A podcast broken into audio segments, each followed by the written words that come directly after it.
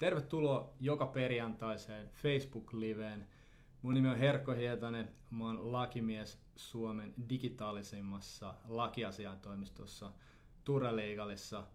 Tänään meillä on aiheena tietokoneohjelmien tekijänoikeudet, miten ne syntyy, kenelle ne syntyy, miten niistä voidaan sopia ja mikä on se prosessi, millä lailla näitä, näitä sitten luodaan. Ja mun kanssa on tänään keskustelemassa Marja Kugelgen, ja hän on, hän on meillä myös juristina täällä toimistossa. Mutta Maria, sulla on myös toinen tutkinto alla ja sä oot tehnyt kaiken näköistä. Voitko kertoa siitä?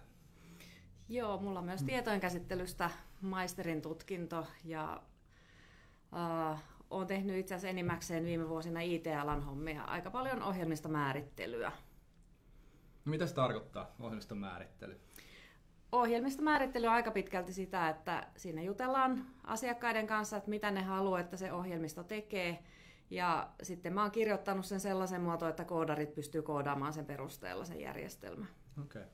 Miten tota, aika vähän ilmeisesti alalla on sellaisia, joilla on tuplatutkinto tietojenkäsittelytieteestä ja, ja, ja sitten juridiikasta, oikeustieteestä.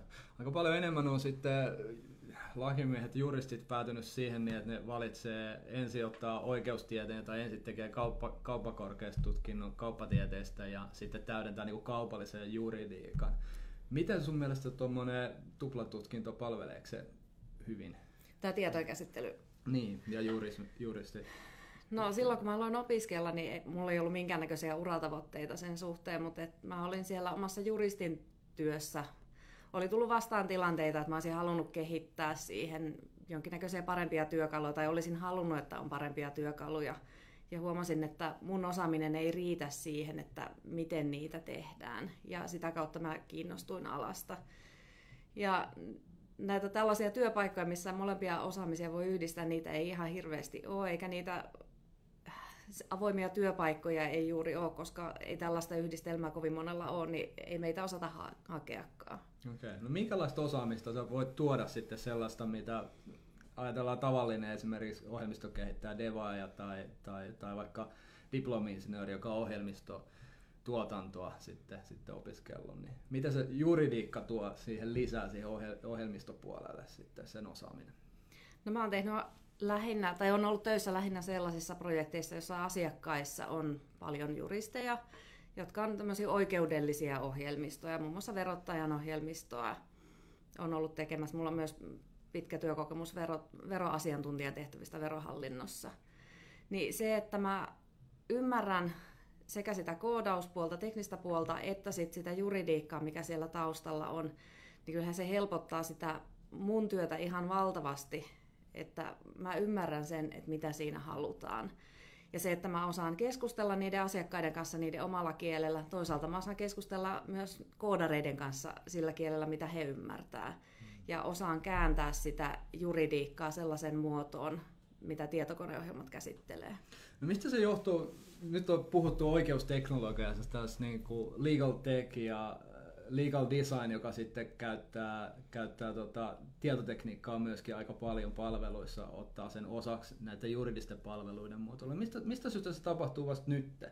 Meillä on kuitenkin muilla toimialoilla, finanssipuolella, verkkopankkeja ollut vaikka kuinka kauan tai, tai kiinteistön välityksessä ollut, niin tuntuu niin, että juristit on vaan naputtanut Wordilla ja Word Perfectillä menemään. Niin mistä, syystä, mistä syystä se on nyt niin kuin näkemässä sellaista niin kuin päivänvaloa ja, ja minkä takia ei aikaisemmin ole? Onko sinulla siihen ajatuksia?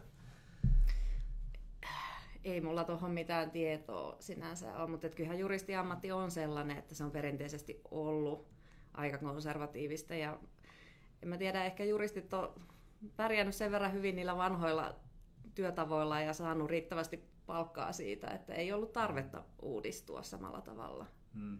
Mistä se uudistus nyt on sitten lähtenyt? Lähteekö se asiakkaalta vai lähteekö se juristeista itsestänsä vai, vai ajaksi tai joku sitten niin kuin, en mä tiedä, ohjelmistoteollisuus siellä, niin onko joku keksinyt viisastekivi? Tuntuu, että ne on tosi vielä, vielä tota, lasten kengissä monet näistä palveluista, niin kuin ensimmäisiä askeleita otetaan. Niin mikä sitä draivaa? Että?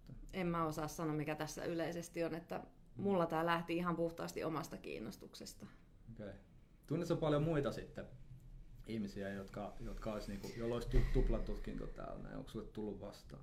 No mulla on yksi tuttu, joka on diplomi-insinööri ja on tehnyt tietojenkäsittelyhommia sitä kautta ja tällä hetkellä hänellä on oikeustieteestä alempi korkeakoulututkinto okay. ja opiskelee ylempää siinä töiden ohessa. Joo. No, mulle tulee mieleen muutama, muutama kaveri. Pitkä se Olli on silloin, se on tuolla korkeakoulumaailmassa vaikuttanut, hän on kanssa ohjelmistopuolen diplomi-insinööri ja itse asiassa tekniikan tohtori hän on nykyään kanssa. Ja, ja on vienyt sitä, sitä niin kuin eteenpäin siellä. Mutta aika vähissä, vähissähän nämä on se. Niin että, mm. niin että, tota, miten osaat koodata? Ähm, osaan mä jonkin verran koodata, Joo. mutta muistaakseni työhaastattelussakin sanoin, että mun ei välttämättä kannata nimenomaan koodarihommiin laittaa, että mun osaaminen on enemmän sitä, että mä osaan olla siinä juristien ja koodareiden välissä, kääntää sitä juristikieltä koodarikielelle ja toiseen suuntaan. No, mit, miten tämä yleensä ajatellaan, niin, että tietojen käsittely, se on pakko olla koodari. Korjaa mun tietokone, jos sulla, jos sulla tutki, tutkinto siellä, niin miten sä oot tähän, tähän niin kuin osannut löytää sen oman lokeros sieltä ja oliko se niin kuin vaikea miten kun sä lähdit itse tekemään vaikka sitä tutkintoa siellä, mm. niin, niin ajattelit sä niin, että mä lähden tekemään tätä sen takia, että mä opiskelen koodaamista, vai oliko sulla joku muu tavoite siinä sitten? mun tavoite oli ehkä enemmän se, että mä en tiennyt siitä alasta ihan hirveästi. Mä jotain pieniä projekteja olin itse yrittänyt tehdä ja todennut, että mun osaaminen ei vaan riitä siihen, eikä ymmärrys siihen, mitä mä haluaisin. Mä itse asiassa yksi kaveri, jolta mä näitä kyselin, kyselin silloin, niin hän totesi jossain vaiheessa ilmeisesti kyllästyi näihin mun kyselyihin, että lähtisit itse opiskelemaan, että yliopistossa, että hän itse opiskeli yliopistossa tietojen käsittelytiedettä, että mm. lähde sinne opiskelemaan, että siellä noita asioita oppii. Ja mulle ei siinä vaiheessa ollut sinänsä sen kummempaa tavoitetta muuta kuin lisätä omaa ymmärrystä sen verran kun jaksaa, että ei mulla ollut mitään tutkintotavoitteita eikä mitään. Mm. Ajattelin lähteä vähän kokeilemaan ja katsoa, että millaista se on. Ja sitten siinä teki yhden kurssin ja toisen kurssin ja jossain vaiheessa huomasin, että hei, tässähän kandi melkein valmis. Ja ajattelin, että teen mä nyt sitten ainakin sen verran. Se on yksi, yksi asia, mistä me ollaan keskusteltu paljon tuota toimistolla, mutta tuossa äh, introssa varoin, että en käytä nimeä lakimies sosta, koska se on semmoinen asia, josta, josta niin alalla ollaan keskusteltu. Juridiikkahan on ollut, oikeustiede on ollut aika miespainotteista pitkään. Mutta nyt ehkä viimeisen kymmenen vuoden aikana niin valmistuneiden joukossa, niin tämä rupeaa olemaan naisvoittoinen ala opiskelijat ja valmistuneet on en, enemmistö naisia ja niin kuin se historian laasti esimerkiksi siitä, niin että puhutaan lakimiehistä, niin sitäkin on ruvettu kyseenalaista ja ehkä nykyään olisi parempi puhua, puhua juristeista. Mutta miten sitten tietojenkäsittelyalalla? Tuntuu niin, että siellä on, siellä on edelleen se miesvoittoinen ala vallalla ja siellä, siellä tota, ohjelmistokehittäjät ja, ja tota, sitten ohjelmistoalalla työskentelevät on edelleen valtaosin miehiä. Miten sä oot tämän kokenut? Sitten, miten, miten me saadaan lisää naisia alalle? Niin no, itse asiassa kun menee tarpeeksi historiassa taaksepäin, niin suurin osa ensimmäisistä ohjelmoijista oli naisia. Et se on tuossa alun perin, jo alun perin lähes yksinomaan naisia, sitten alkoi miehiä tulee vähitellen lisää. Tuossa 80-luvulla oli ehkä se suurin käänne siihen, että nykyään miehiä on aivan valtaosa, että naisia on ehkä 20 prosenttia suunnilleen IT-alalla työskentelevistä. Hmm.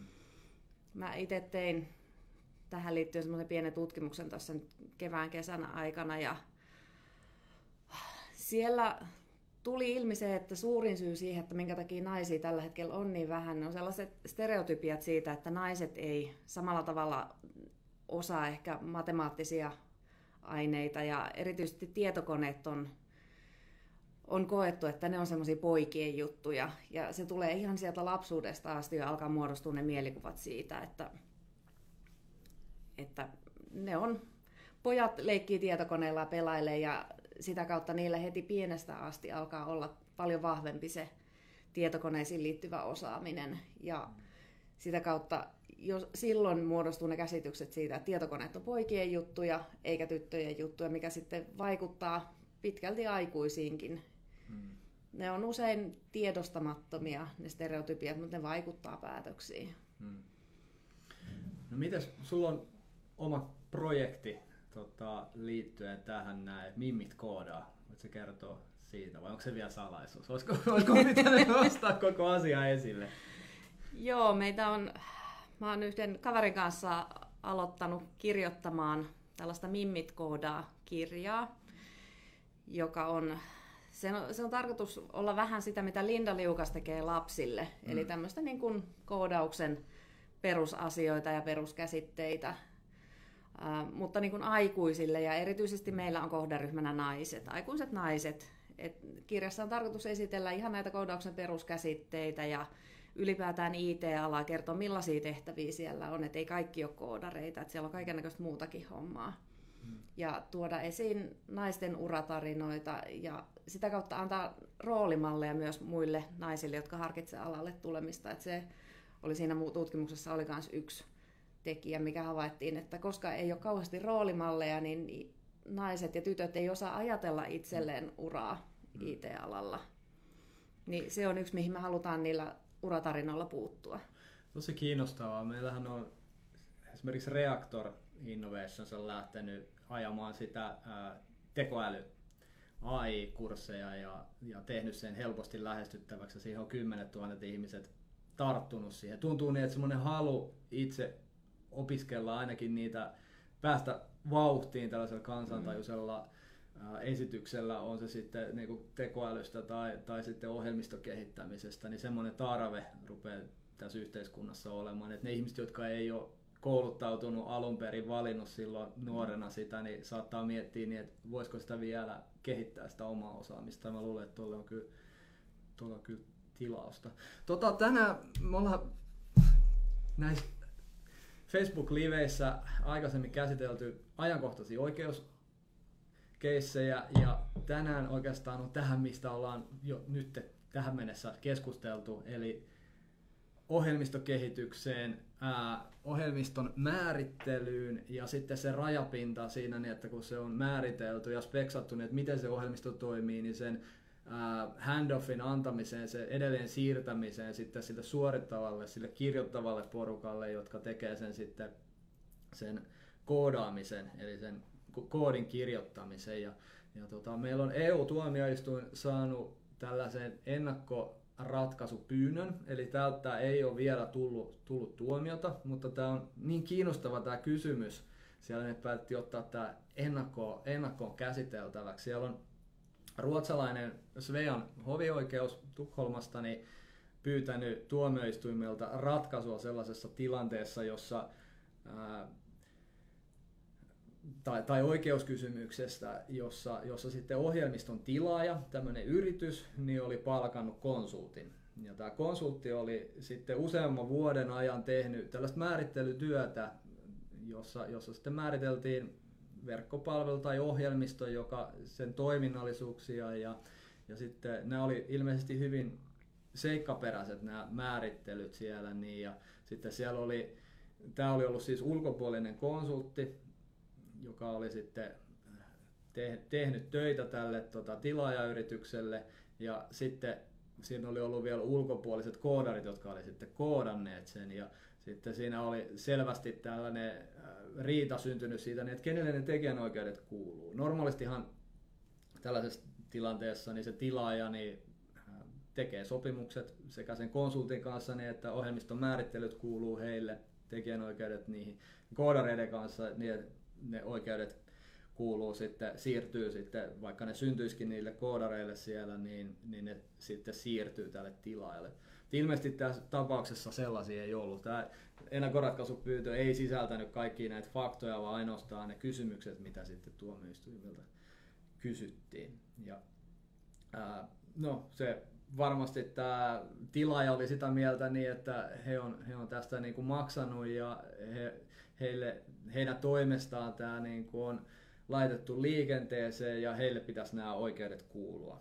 No, siellä on direktiivi pohjalla, joka, joka sitten toteaa niin, että työntekijät, jotka on töissä sillä, sillä tilaajalla, niin heidän oikeudet siirtyy automaattisesti niin kuin työsuhteen perustuen sitten, sitten tälle tilaajalle, mutta kun nämä ei kumpikaan ollut, tämä konsultti ei ollut työsuhteessa eikä nämä koodarit ollut työsuhteessa, joten jonkunnäköinen sopimus siinä, siinä sitten pitäisi, pitäisi olla. No näitä on tulkittu aikaisemmin oikeastaan silleen, niin että jos, jos siellä tota, äh, laaditaan tällaista tilattua ohjelmistoa, niin ainakin käyttöoikeudet siirtyy, siirtyy sitten tälle, tälle tilaajalle, mutta niin, miten ne tekijänoikeudet jatkokehittelyyn ja, ja sitten oikeuteen esimerkiksi myydä sitä lisenssejä muille siirtyy, niin näistä asioista pitäisi, pitäisi tavallisesti sopia. No, tämä oli joka tapauksessa tämä tilaajan kanta siihen. Ohjelmisto määrittelijän kanta, tämä konsultin kanta oli silleen niin, että, niin, että ei, ei ole mitään, mitään sopimusta, sopimusta tehty tästä asiasta, joten, joten ne oikeudet säilyy edelleen tällä, tällä, tällä yrityksellä, tällä tekijällä, joka on ne luonut, ja sieltä siirtyy sitten tälle yritykselle, jonka palveluksessa hän oli. Ää, tilaaja saa ainoastaan tällaiset laajan, laajan käyttöoikeuden siihen, mutta, mutta koska nämä on ollut niin tarkat siinä, nämä ohjeet myöskin, niin ja, ja näille koodareille ei ole jäänyt kauheasti valinnanvaraan, että miten se toteuttaa se, vaan se on ollut vain mekaanista toteutettu mekaanisella työllä sitten, niin, niin se tekijänoikeus on itse asiassa syntynytkin tälle konsultille tai sen konsultifirmalle. Ja, ja sitten taas siihen liittyy, liittyy sitten nämä ohjelmistokehittäjät oli silleen, että no ei, kyllähän me ollaan tehty tässä, tässä niin kuin valintoja, valintoja siellä ja, ja tämä on luovaa työtä ja, ja puhutaan siellä niin, että sen kirjoittajalle tätä käsitellään, tätä ohjelmistoja, niin käsitellään kirjallisena työnä ihan samalla lailla kuin kirjailija, joka naputtaa sen tarinan sinne, niin saa tekijänoikeuden, niin myöskin nämä koodarit sitä mieltä, että ei, kyllä, kyllä se kuuluu, kuuluu heille. Tämmöinen käsitys tästä tuli, niin että tämä, tämä riita niin kuin syntyi näiden kolmen, kolmen tahon välille sinne. Niin, niin miten, miten tuollainen määrittelyprojekti, voiko sitä syntyä pelkästään sille konsultille? Mikä, mikä sun fiilis on? No mun näkemys tästä on kyllä se, että se vaihtelee ihan hirveästi projekteittain, että kuinka paljon se määrittelijä määrittelee, kuinka tarkkaan ja kuinka paljon koodareilla on siinä omaa, omaa päätösvaltaa ja omaa luovaa työtä. Et tietyissä kulttuureissa on ehkä enemmän sitä, että otetaan vastaan käskyjä, mielellään mahdollisimman tarkkoja käskyjä ja sitten tehdään tasan tarkkaan sen mukaan. Hmm. Mutta sitten on taas sellaisia, joissa määrittelijän työ on vähän ylimalkaisempaa ja annetaan niinku ehkä enemmän sellaisia määräyksiä, sellaisia niinku yleisiä, että okei, käyttäjän pitää pystyä tekemään tämä ja tämä asia. Ja se on sitten koodarin hmm. itsensä päätettävissä enemmän, että miten hän sen sinne toteuttaa. Mutta on ollut sellaisessakin projektissa, että me ollaan hyvin tarkkaan kirjoitettu koodareille ohjeita. Oikeastaan jo sillä tarkkuudella, että mun mielestä se ei enää ollut fiksua määrittelijän työtä, että siinä joutuu ottamaan jo tosi paljon teknisiin ratkaisuihin kantaa jo siinä määrittelyssä. Mutta sehän tarkoittaa, että koska mulla ei välttämättä ollut sitä niin hyvää osaamista kuin niillä koodareilla olisi ollut tehdä niitä ratkaisuja, mutta että ollaan sellaistakin tehty ja silloinhan se koodarin tehtävä on ainoastaan toteuttaa se, mitä siihen on kirjoitettu. Hmm. Niin siellä voi olla joku arkkitehti, joka on määritellyt sen niin, että näitä teknologioita käytetään ja, hmm. ja, ja tällainen niin kuin tiedostorakenne sinne rakennetaan ja sitten käyttötapausten pohjalta taas on sitten joku määritellyt sen niin, että näin se, tämä ohjelma tulee toimia ja sitten muuten itse on törmännyt tällaisiin tota, käyttötapauskaavioihin, UML-kaavioihin, jo, joihin äh, ihan piirtämällä niitä käyttötapauksia sinne niin, ja kuvailemalla, niin, että miten se ohjelmisto toimii, niin se järjestelmä jo generoi koodia sieltä. Eli se on tietokone, joka sitten tekee. Et voi olla niin, että parhaimmillaan niin koko sitä devaajaa ei ole siellä, sitä koodaajaa kirjoittamassa siellä. Ja silloin voitaisiin katsoa, niin, että no, tule, syntyykö se sille tietokoneelle? No ei, ei varmaankaan. Se tekee valintoja, jotka on määritelty etukäteen ja silloin se, on, se ohjelmoija on samalla myöskin se henkilö, joka tekee sitä, sitä määrittelyä. Niin se rajapinta on tosi, tosi häilyvä. Joo, ja voisin kuvitella, että tähän tulee jatkossa enemmänkin sellaisia työkaluja, että, että esimerkiksi jollain piirto-ohjelmalla piirtää niitä näyttöjä ja sinne määrittelee, että kun tästä painaa, niin tapahtuu seuraavia seuraavia asioita, että se koodi siellä generoituu automaattisesti. Et uskoisin, että siihen suuntaan ainakin osittain ollaan menossa. Hmm. Joo, me ollaan täällä Maria von Kugelkänin kanssa keskustelemassa tietokoneohjelmien tekijöistä ja oikeuksien syntymisestä, määrittelystä, koodaamisesta. Katsella Ture Legalin Facebook-live joka perjantai lähetystä. Jos sä muuten haluat katsoa näitä, näitä useamminkin ja saada tietoon, että mitä, mistä keskustellaan tällä viikolla teknologiaoikeuden alalla, niin käy seuraamassa meitä Facebookista, niin saat ilmoituksen. Pyritään tekemään näitä joka perjantai samoihin aikoihin kolmelta, nostamaan ajankohtaisia asioita esille. Sitten tulee mieleen oikeastaan se, semmoinen asia, niin, että miten tällaiselta voidaan suojautua. Se, jos ne olisi ollut kaikki palkkalistoilla, niin sehän olisi ollut aika selvää. Tämä direktiivi näistä tietokoneohjelmista määrää sen niin, että ja, ja Suomessa tekijänoikeuslaki määrää sen, että työsuhteessa syntynyt koodi, ohjelmistot, niin siirtyy sitten suoraan, suoraan vaikka ne henkilölle syntyykin, niin ne siirtyy sitten lain perusteella suoraan sitten työnantajalle. Tämä olisi ollut yksi, yksi vaihtoehto. Sitten kun toimitaan tällaisien ulkopuolisten konsulttien kanssa, niin kyllä oikeuksista pitää sopia. Joskus on tilanteita, jossa, jossa riittää ainoastaan se käyttöoikeus ja, ja esimerkiksi sitten se ylläpito- ja kehitysvastuu jää, jää sitten sille, sille tota, konsultille siellä. Ja silloinkin on se, niin, että jätetään sopimatta siitä asiasta, niin, niin se ei oikeastaan ole kenenkään etu, etu vaan, vaan sitten kannattaa sopia niin, että ne jää sinne konsultille tai, tai, tai sille ulkopuoliselle toimijalle, joka lähtee sitten sitä vetämään. Sen sijaan, jos halutaan sitten itselle ne oikeudet ja, ja esimerkiksi oikeuksien valvonnassa, niin halutaan kannevalta. Tämä on muuten yksi asia. Se ei ole pelkästään sen, että hei, mä omistan nämä oikeudet ja mä saan käyttää niitä miten haluan, vaan sitten jos joku, joku loukkaa niitä oikeuksia, niin se on se oikeuden haltija, joka saa sitten nostaa niitä juttuja ja päättää niin, että, niin, että minkälaista, millä tavoilla hän, hän valvoo sitten oikeuksia ja viekö näitä juttu, juttuja oikeuteen vai ei. Et sinänsä tässä varmaan ensimmäisenä tulee kysymykseen kanssa se, niin, että no, kenellä on kannevalta tässä näin, niin että jos ajatellaan niin, että se olisi niin kuin selvästi siellä, siellä konsultilla, niin, niin silloin sillä tilaajalla ei olisi oikeus, oikeus lähteä tätä juttua edes viemään. No, tässä, tässä asiassa oli, oli tietysti epäselvää koko, koko tämä asia ja varmaan ensimmäinen asia ei ollut se kannevalta, jota, jota tässä ratkaistiin, vaan, vaan tuomioistuimen piti ratkaista, että kenelle, kenelle näistä on syntynyt ja siirtynyt sen jälkeen nämä, nämä oikeudet tässä.